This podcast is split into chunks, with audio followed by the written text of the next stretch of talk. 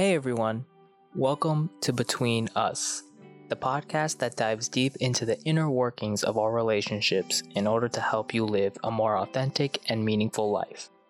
I'm your host, Shadman. Today on the show, I am so excited to be chatting with Olga Kirshenbaum. Olga is a money whisperer and founder of Rags to Riches Consulting, working on empowering creatives to make money choices with confidence so they can unleash life's full potential. Olga is a published author of Shmoney Guide, Making Money Choices Doesn't Need to Be So Scary, focusing on personal finance advice, and also is the host of 9 Minutes of Creative Wisdom podcast, focusing on business and entrepreneurial advice. Olga, it's so great to be chatting again. Thanks so much for having me on, Shadman. Yeah, definitely. So for the audience's context, Olga and I, we met actually as a result of another guest, Brendan, on the podcast in episode 3.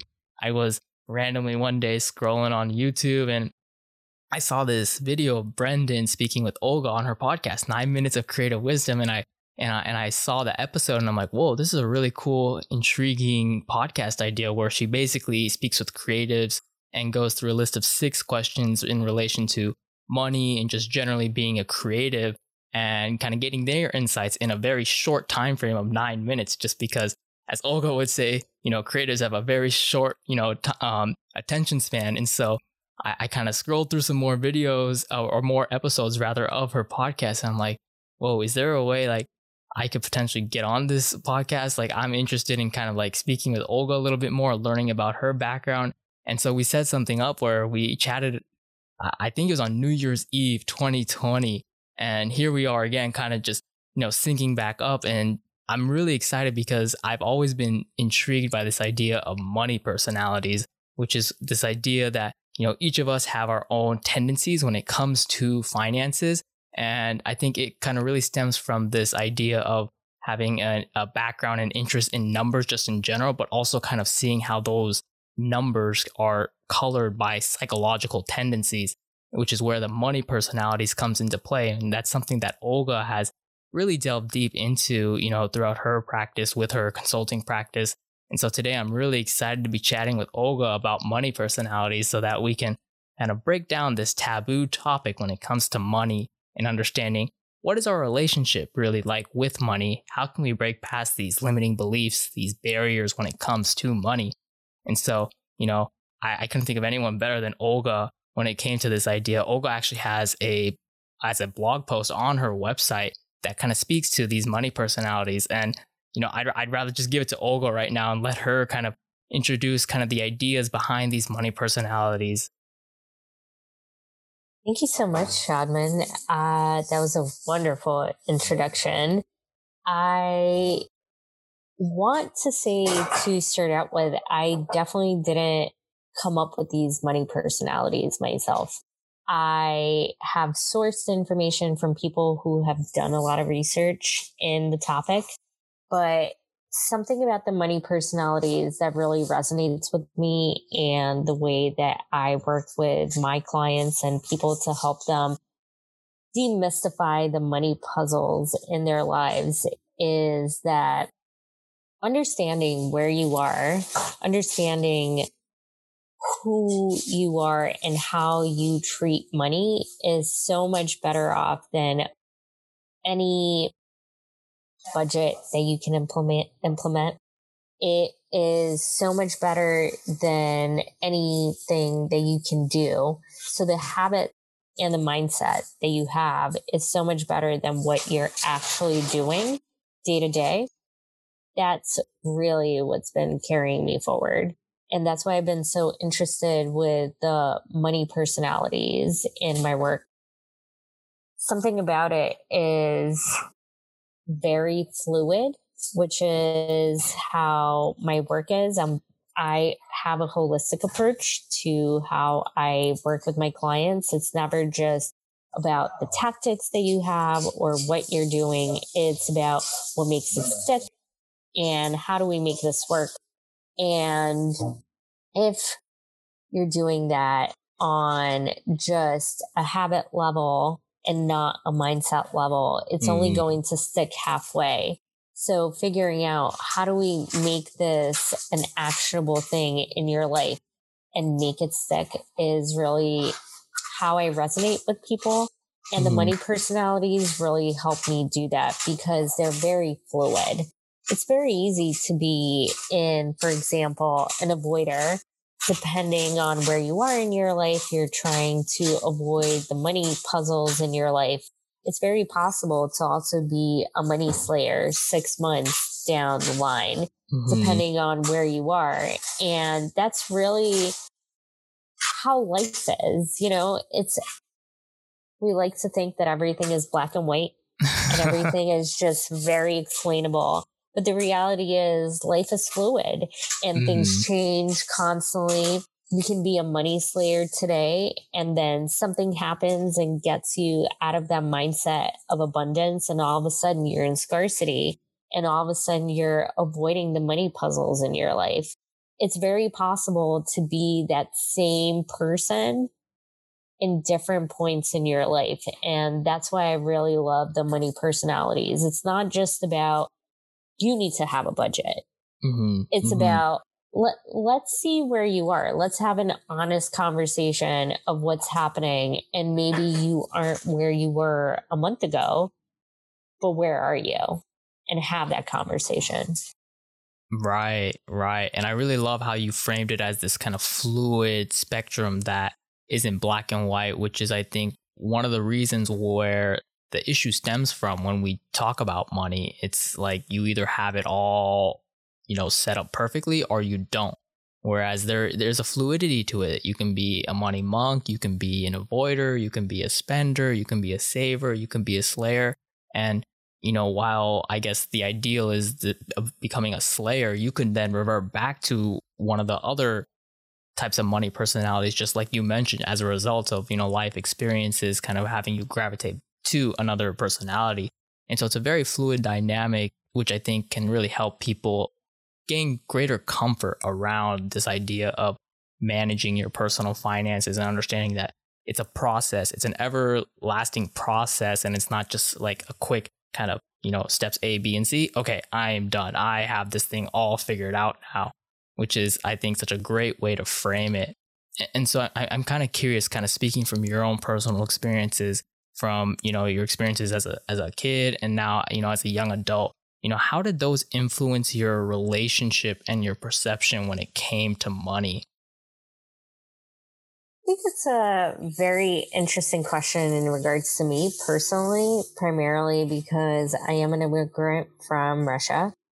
I was just talking to someone recently that, like, the amount of adversity that I faced in my life.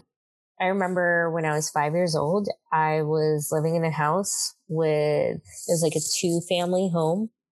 Half of the home was occupied by gypsies. The other half was occupied by my family, and we didn't even have, like, running plumbing in the house. Having that experience definitely gives you kind of like a baseline of where you're at and where you're going to go.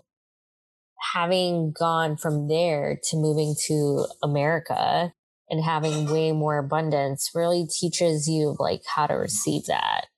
So that's really interesting. Something that I learned recently, well, not really recently, but after starting my money coaching business, is understanding how much mindset is involved with how much money you receive. Being able to accept abundance in your life, regardless of what you've been through in your life, really helps you progress in any shape or form. So if I resolve to myself and being like, this is all that I deserve, that, like, living in a home, we didn't even have floors in the apartment, like in the house. It was just like ground. It was soil. That was our floor in the house. If I just resolved to that and said, like, this is all I deserve, that is all I would have for the rest of my life. Mm-hmm. And that mindset and understanding that mindset is so important to the kind of future that you build is really the crucial part. And that's really what I'm trying to do with my business. It's, you can have a budget. That's wonderful. Keeping up with your budget is also wonderful. But having that mindset of like where I want to go and what I want to do is so much more powerful. They say 80% of anything that you accomplish in life is mindset over the actual things that you do. So my goal is to really help people figure out like, what is up with your mindset? How do we get you past that? How do we honestly, most of the time, it's just reframing conversations that you're having with yourself. Right, right. And it's so funny, that story. I kind of can visually see it, you know, those floors being kind of just the dirt or the soil. But now kind of as the years have progressed on, you've been able to kind of seed, you know, or plant the seeds into that groundwork, into now having this abundant mindset around, you know, money, but just in life in general. And so I love that you were able to provide and shed light on that backstory. Now, you know, now you're helping other individuals who may have been going through that same kind of idea and that framing where this is all I deserve. This is kind of a mental barrier I have. And now you're like, I've gone through this myself. I've been able to kind of rewire this thought pattern. And, you know, it doesn't just fix and it's completely gone. I can never kind of revert back to that same idea, thought pattern again in my life, like you were mentioning earlier, but it's a continual evolution of the mindset and of the framing. And so I love how you're doing this through your coaching practice with creatives and just anyone at large in reality. And so I'm kind of curious with your coaching practice. I'm sure that you, like you mentioned, there's techniques such as like budgeting, but you know, that's only one part of the puzzle. Like you were speaking about the money puzzle. I'm curious, you know, what are some practices or philosophies, you know, individuals regardless of their money personality, if they're an avoider, if they're a spender, you know, money monk, wherever they are, you know, what can they incorporate in their lives to achieve a healthy, more balanced relationship when it comes to money? I think one of the most important things is understanding what you want out of life. Like, what I want out of life isn't the same as what I want out of life from the person sitting next to me or the person sitting next to them. Anyone who's listening to this podcast right now, really. I know what I want to accomplish and what resonates with me. And when I put that at the front of anything that I do, it really helps me carry on. So for example, I know that I want to use my skills as a money coach to help people understand money in their lives. It drives me so much. I would do this for free. Mm-hmm. I think it's so important that I wake up in the morning and I'm like, what can I do today to keep that moving forward? If you have something like that in your life, it's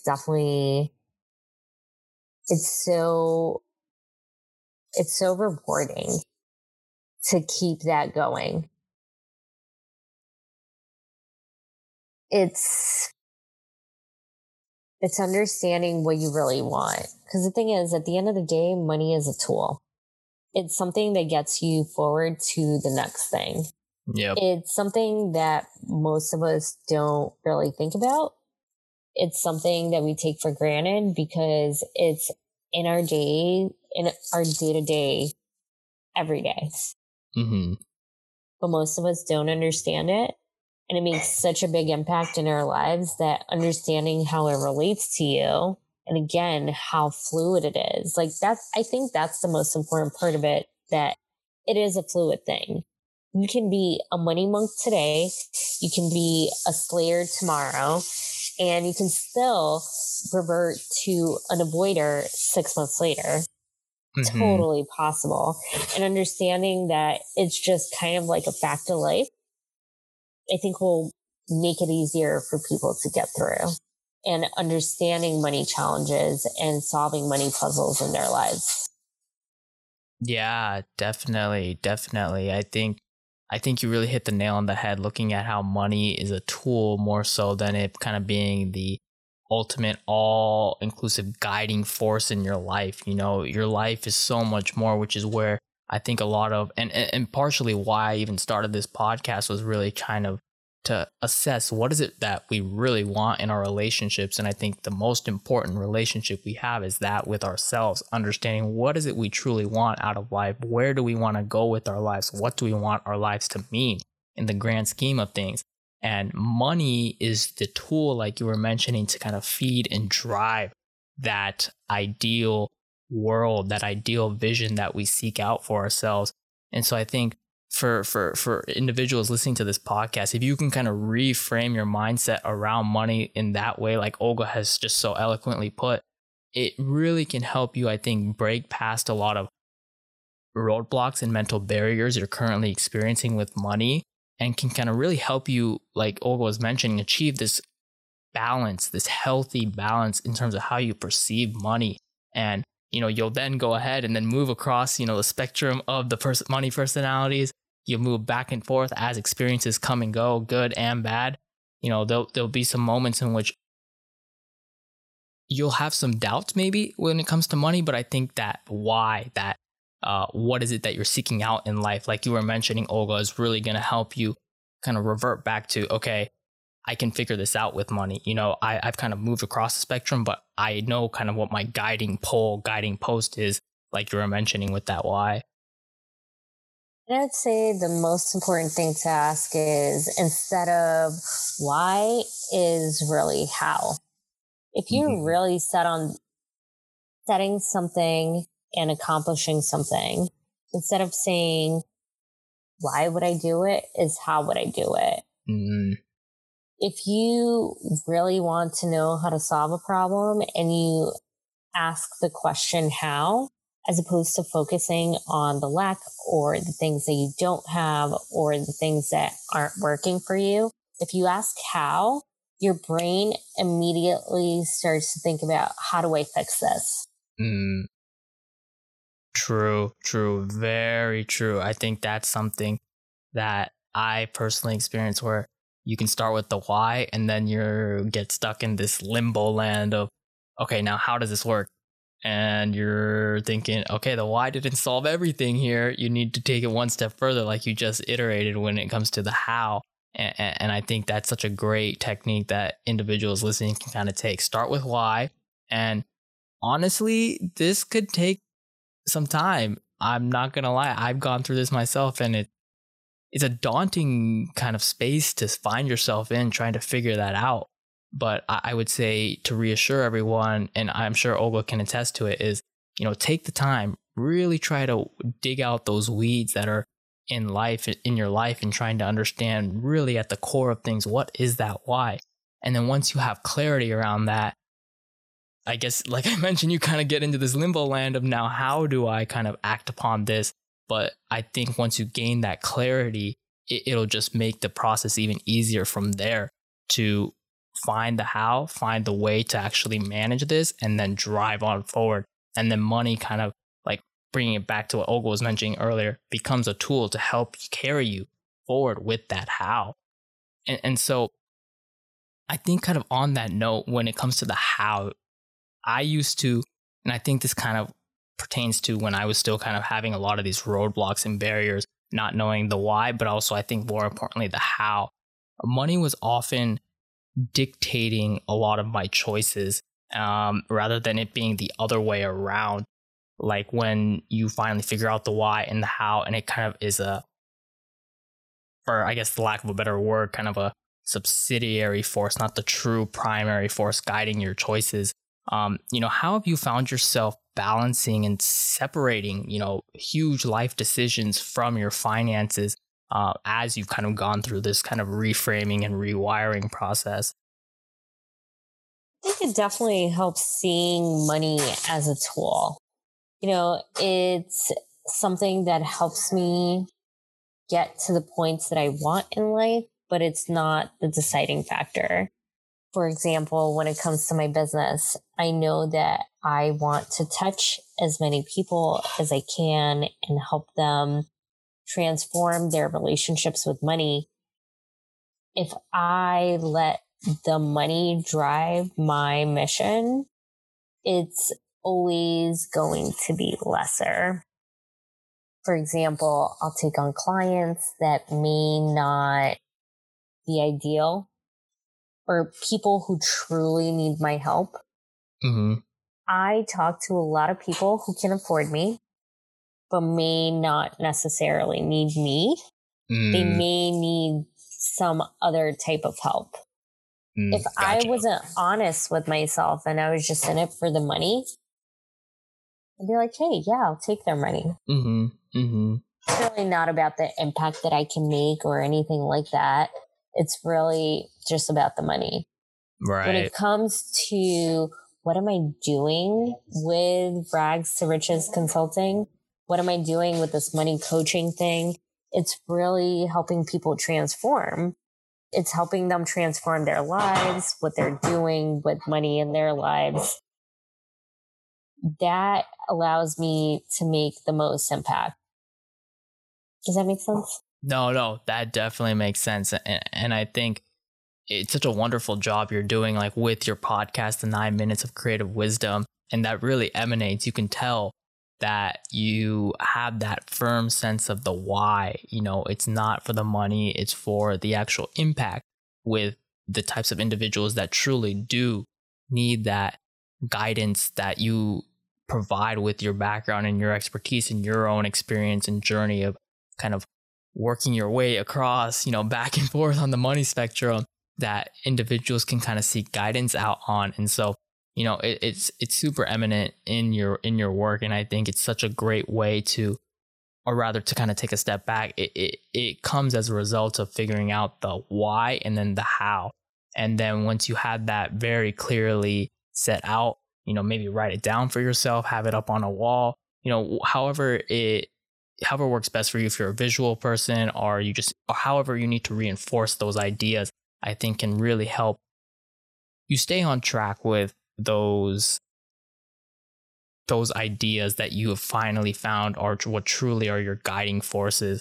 And so I'm so glad that you were able to share all this information, Olga. I think for individuals, they're going to have a lot of an easier time to or they'll have at least a starting point to go off of in terms of understanding their relationship to money and maybe just at life at large. What is it they truly want and how can money help them rather than hinder them in that experience? And so what I like to do, I know that you're probably very busy, so I want to be respectful of your time as well. At the end of each and every single one of my episodes with guests, I have this final segment called the 3 Keys to Relationships, which is this segment I ask guests 3 questions to kind of gauge their insight on relationships. And these questions pertain to any and all relationships. So friends, family, romantic partners, business colleagues, what have you. And these aren't quick fire questions either. So I'm really curious to kind of understand and have you elaborate on each of these questions. And so the first question I have is, what's your number 1 relationship red flag? My number 1 relationship flag. That's a big one for me, actually, because I am good at avoiding relationship flags. I see them and I'm like, blinders on, let's avoid them. Honestly, I think the biggest one that for me is not following through with what you say. It's so easy to talk and say all kinds of things, but what do you actually do when it's time to actually move? Mm-hmm. You know, like with my clients, it's so easy for people to say, hey, I'm ready to make money changes. I'm ready to make changes in my life. But then when it's actually time to do it, are they really? And for me, I'd say a big relationship flag is how much does a person talk and how much do they walk their talk? Mm-hmm. Mm-hmm. Yeah, I definitely agree. In terms of where society has gone, there's a lot more chatter going on, you know, here and here, but, you know, how much work is actually going behind that chatter that's going on. Absolutely. You know, when the Black Lives Matter movement started in New York City, it was kind of daunting when people were saying, you should be posting this, you should be posting that on social media. For me, it's great to post on social media and say what you stand for, but it's another thing to say, like, this is what I stand behind. Mm-hmm. And it's very interesting to see, like, who actually stands by the words that they were trying to put out there. Right. And I think actions definitely speak louder than words. So that's why that's definitely one of my big red flags for relationships. Yeah, no, I completely agree. And so the second question I have is, what's the most underrated relationship quality in your opinion?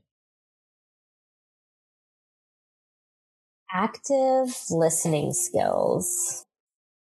I think it's so easy to say, like, hey, I was listening. And I think because of the world that we live in, it's so easy to say, like, hey, here are the main points of what we should be listening to or my takeaways. But actually listening to something that's important takeaways and being able to move forward from that. Active listening is a big one for me. So many people pretend to listen. I guess it goes back to the first one. What are you doing about what you're listening to? Exactly. You can be, I find that those, I don't want to necessarily stereotype it either, but, you know, those who are talking the most aren't necessarily, you know, walking the walk, are listening actively, like you were mentioning. And so it's a really big shift to actually having to take a step back, understand, remember, I know it's a cliche statement, you got two ears and one mouth, you know, that's the proportion in which you should speak to hearing and listening to others, you know, when they're speaking on a whatever topic it is, conversation you're having with them. And so I completely agree. And I think now with the pandemic and everything that's been going on, it's really put, you know, at the forefront, how well are you listening to others in your in terms of your circles and your relationships and your businesses?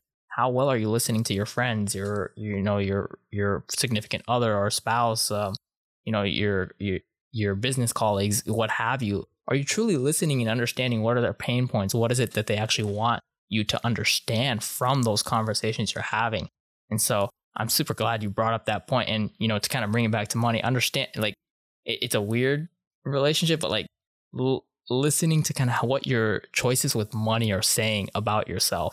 You know, I think it's just as important of a space to implement that active listening skill, as much as if it's more of an abstract active listening kind of idea, but I think it's such an underrated skill, like you mentioned. And so, absolutely. And so the third and final question I have is, what would you say is your own mantra or slogan for relationship management? And so I can give a little bit of context. This podcast centers itself around the idea that we don't make relationships, but we make relationships better. So I'm kind of curious, you know, if you have a slogan or mantra, or if you had to come up with one on the spot, what would that kind of look like? I'd say go into everything with an open mind. It's so easy to go into pre-existing notions, what you want out of something, expectations.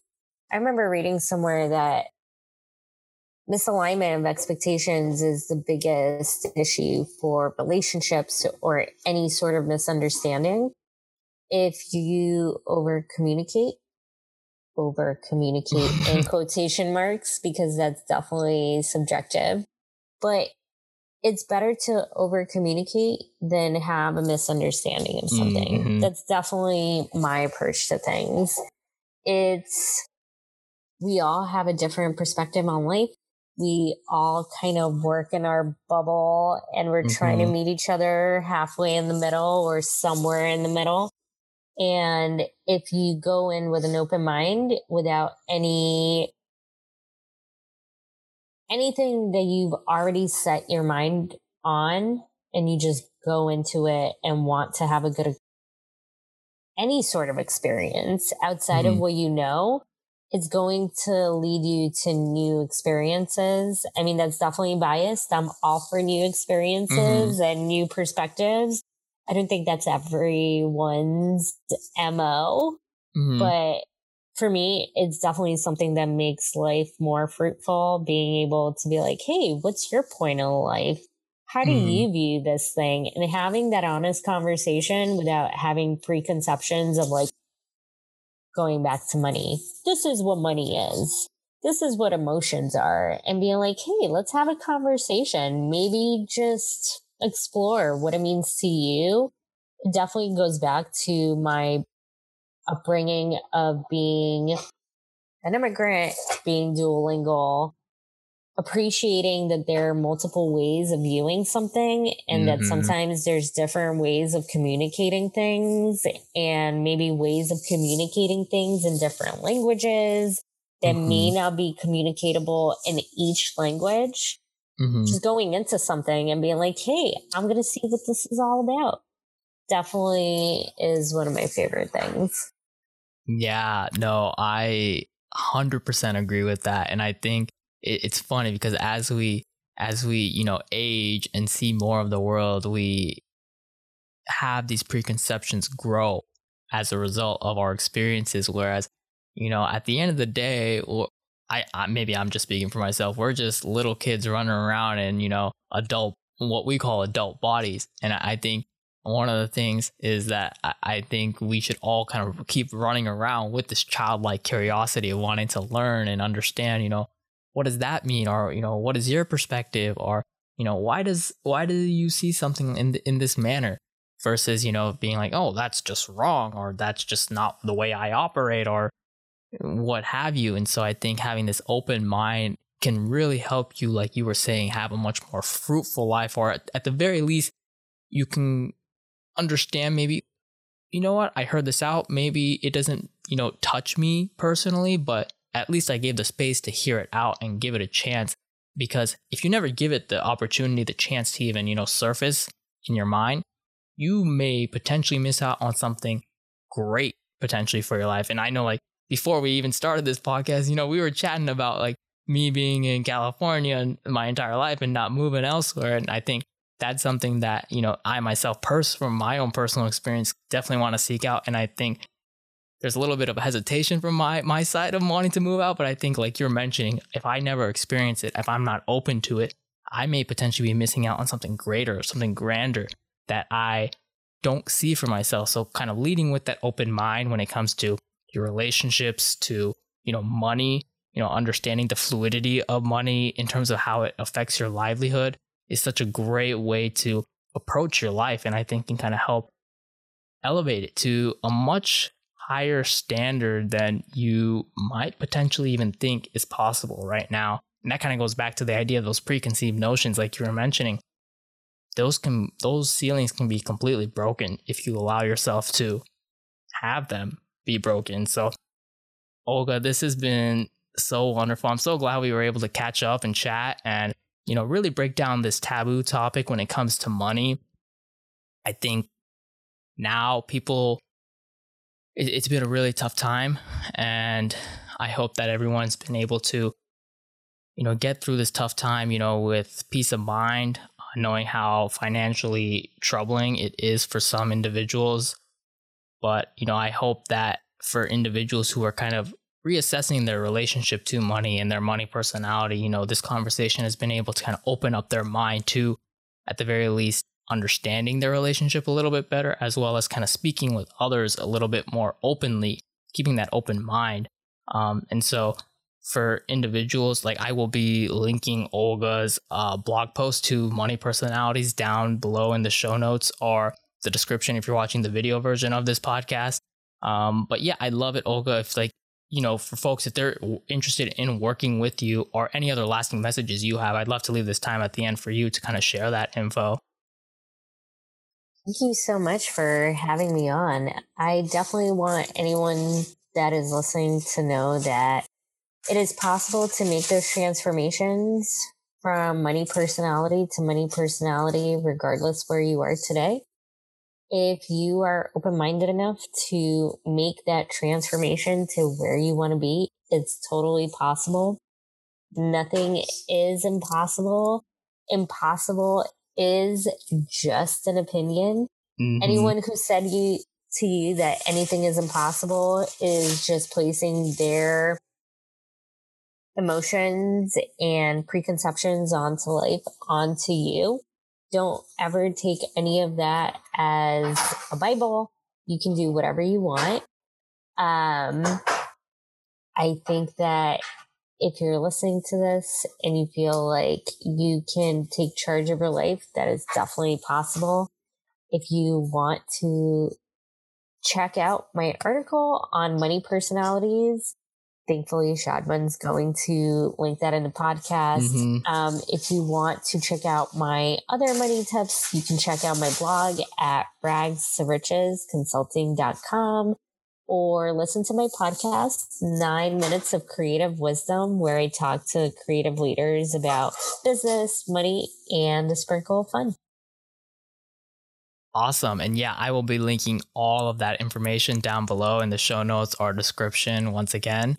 So Olga, this has been such a wonderful conversation. I am really excited to see how people receive this episode, because I think I may be a little bit biased in having an affinity towards the money personalities and understanding the human psychology that we're working with and how fluid it is. But this has nonetheless been such a great conversation. So I hope you enjoyed, giving some tips and tricks, from the money whisper, or she was a little bit louder today, maybe not whispering these secrets, a little bit louder, but nonetheless, Olga, this has been such a great conversation. Thank you so much. Thanks for tuning in to this episode, everyone. Remember, we don't make relationships. We make relationships better.